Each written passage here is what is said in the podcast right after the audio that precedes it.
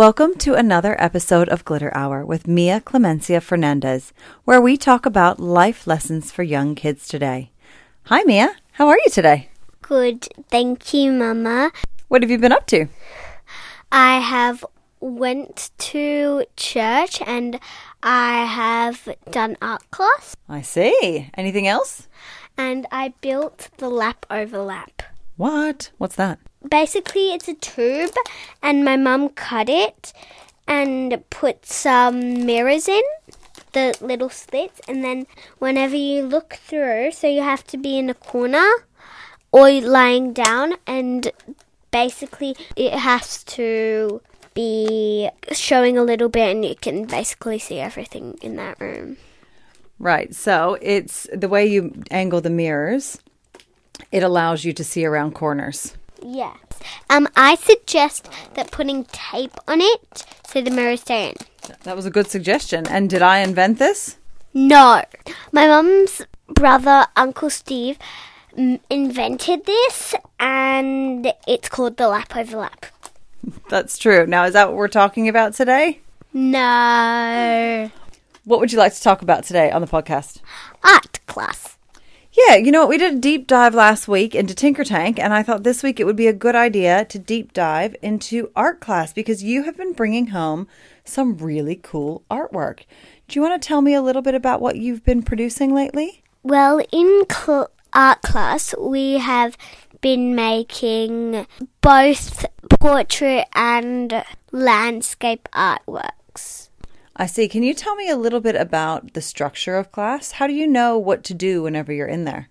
Well, they teach us step by step, and it's basically just hopping right into it. So, what happens when you first get to class?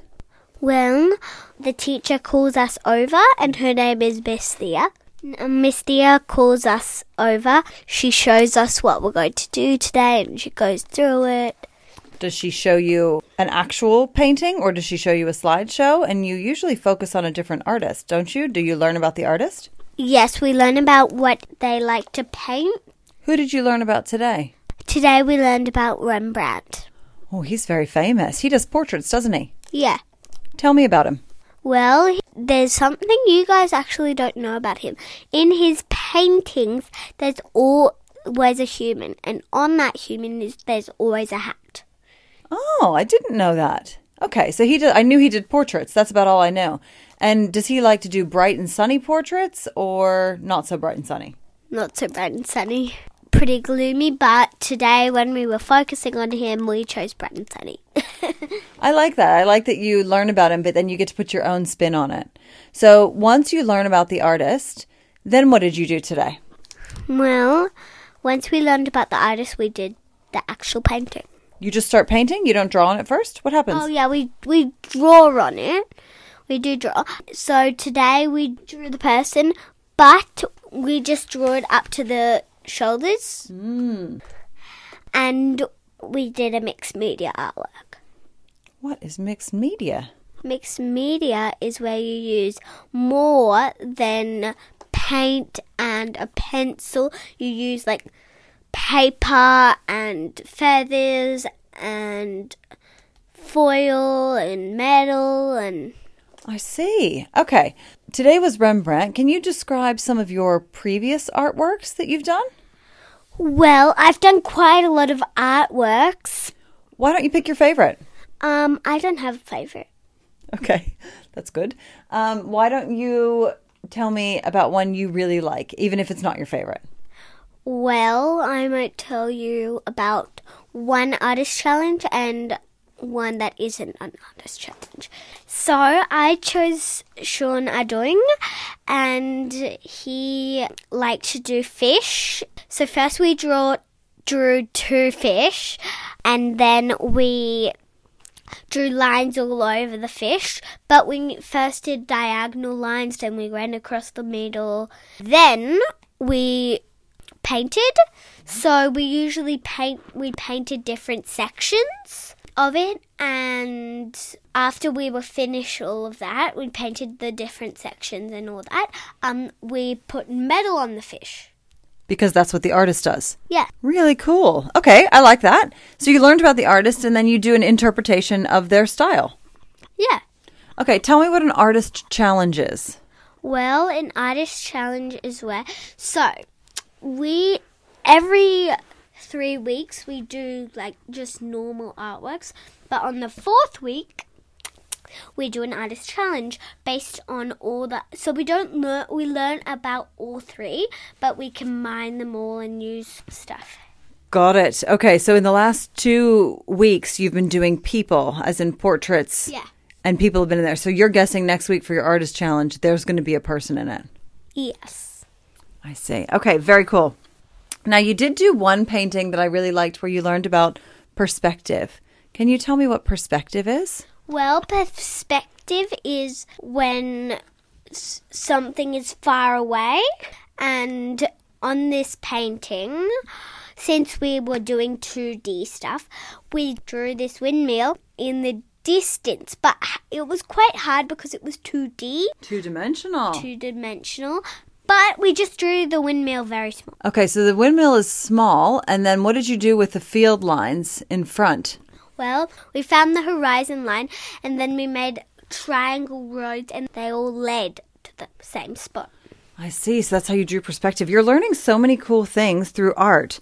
Sometimes we even trace what we did with marker. I see. So you, that's mixed media again, isn't it? So you're not just using paint. Whenever I send you in, I think you're just using paint. You're using much more. Yes. But sometimes you do use paint to create different kinds of artwork. Remember Yin Lum, your first artist? You used very thick paint and you also used a special tool. Tell me about that. Well, the thick plate paint is called impasto paint. Impasto paint is some really thick paint mm-hmm. that if you tipped it over, nothing came out. So we used a palette knife because it would be too hard with a paintbrush. Let me describe a palette knife for you. So a palette knife it has the stem of a paintbrush, but it has a triangle at the bottom instead of those little hairs, and What's it made of? Is it made of brush or is it metal? Metal. So the top is plastic, but the top, the bottom is metal. Um, and then you just spread it around. But when you th- want to make it 3D, you go and you dab it.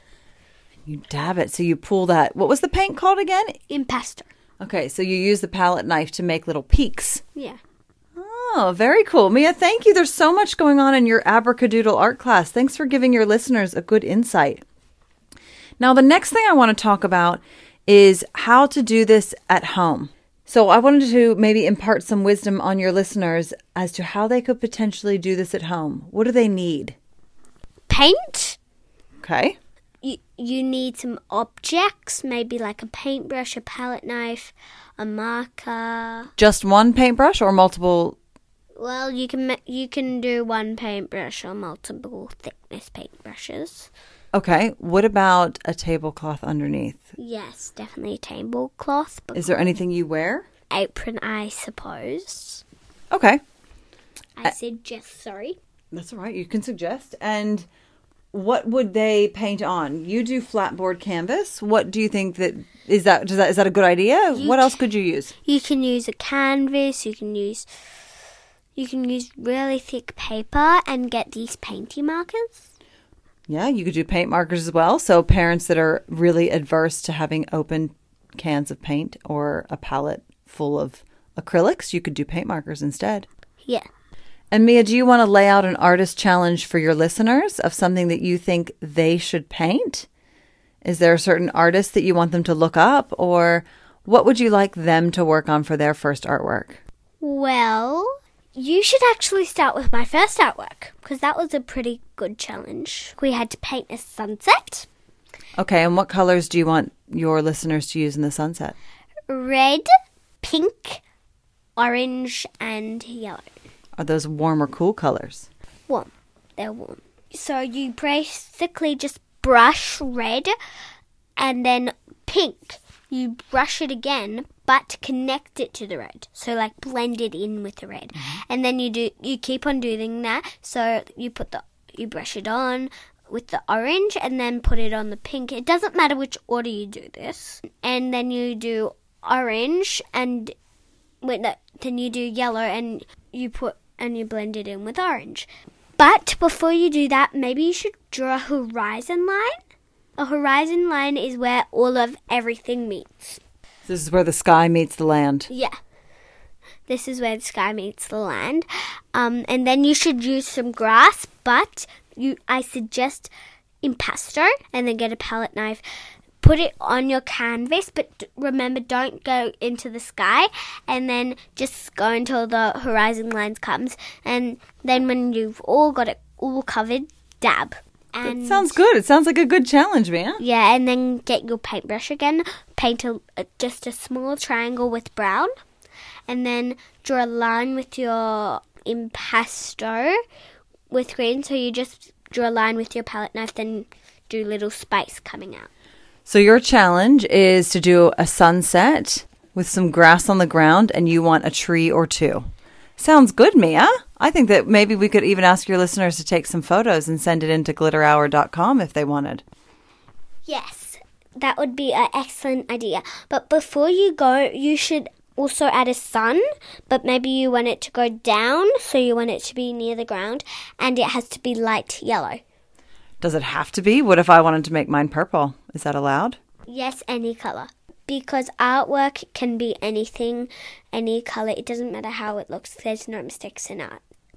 What I would like to cover next is how does art make me feel? Okay, why don't you just launch into that then? How does it make you feel? Well, it makes me feel happy, excited, maybe a little bit interested. And whenever you're in art class, are you fully present and focused or is your mind wandering? Well, sometimes I dream that I'm actually in that artwork. Oh, so your mind is wandering, but it's wandering to the artwork. Yes! So you really enjoy art. So you would recommend that even if kids can't get to an art class, that parents still try and find a way to let their kid do some art. yeah. What benefit do you think that it gives to your brain? Well, I think it teaches you another language, like Tinker Tank. It teaches you another language to use your mind, concentrate, learn how to use paintbrush. You can, I suggest maybe starting off with doing marker and pencil designs, then come on to the paint or canvases. That's a good recommendation. Mia, I've really enjoyed this today. Thank you so much for giving us all of your wisdom.